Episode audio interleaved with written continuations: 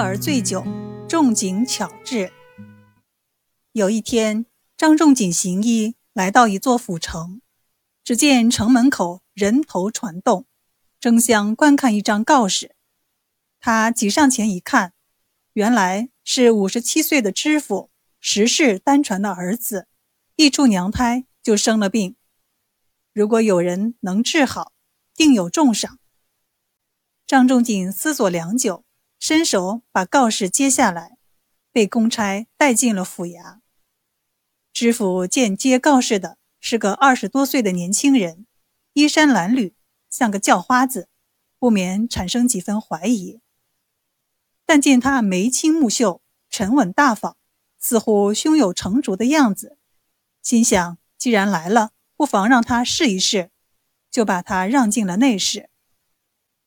内室已站满了府城里有名的医生，只是个个愁眉不展，望着床上的婴儿束手无策。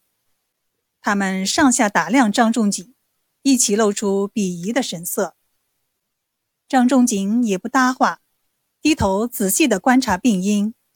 只见他掰开婴儿的小嘴看了一下，拿起小手抚摸了一会儿，沉吟片刻，轻轻地点了下头。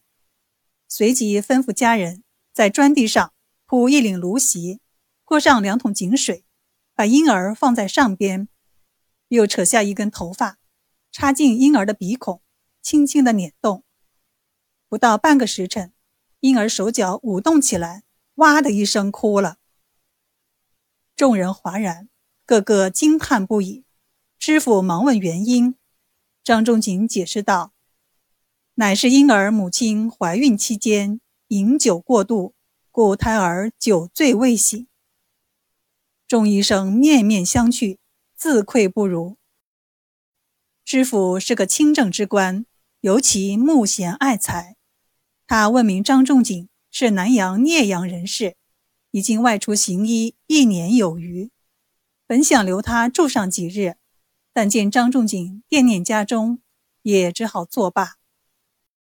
知府又以重金相赠，仲景坚持不受，只求知府借匹马骑。知府满口答应，却给他牵来了一匹又瘦又弱的瘸腿老马。张仲景毫不介意，骑着瘸腿老马踏上了归途。逢春过店，沿途为老百姓治好了许多疑难疾病。一个多月后，才回到家乡。当他走进家门时，一下子愣住了。他的家里完全变了样，换过妻子问明缘由，才恍然大悟。原来那知府趁他骑着瘸腿老马赶路之际，已派人运来木石材料，为他建造了住房和药店，并购置了许多药物，作为对仲景救治病因的感谢。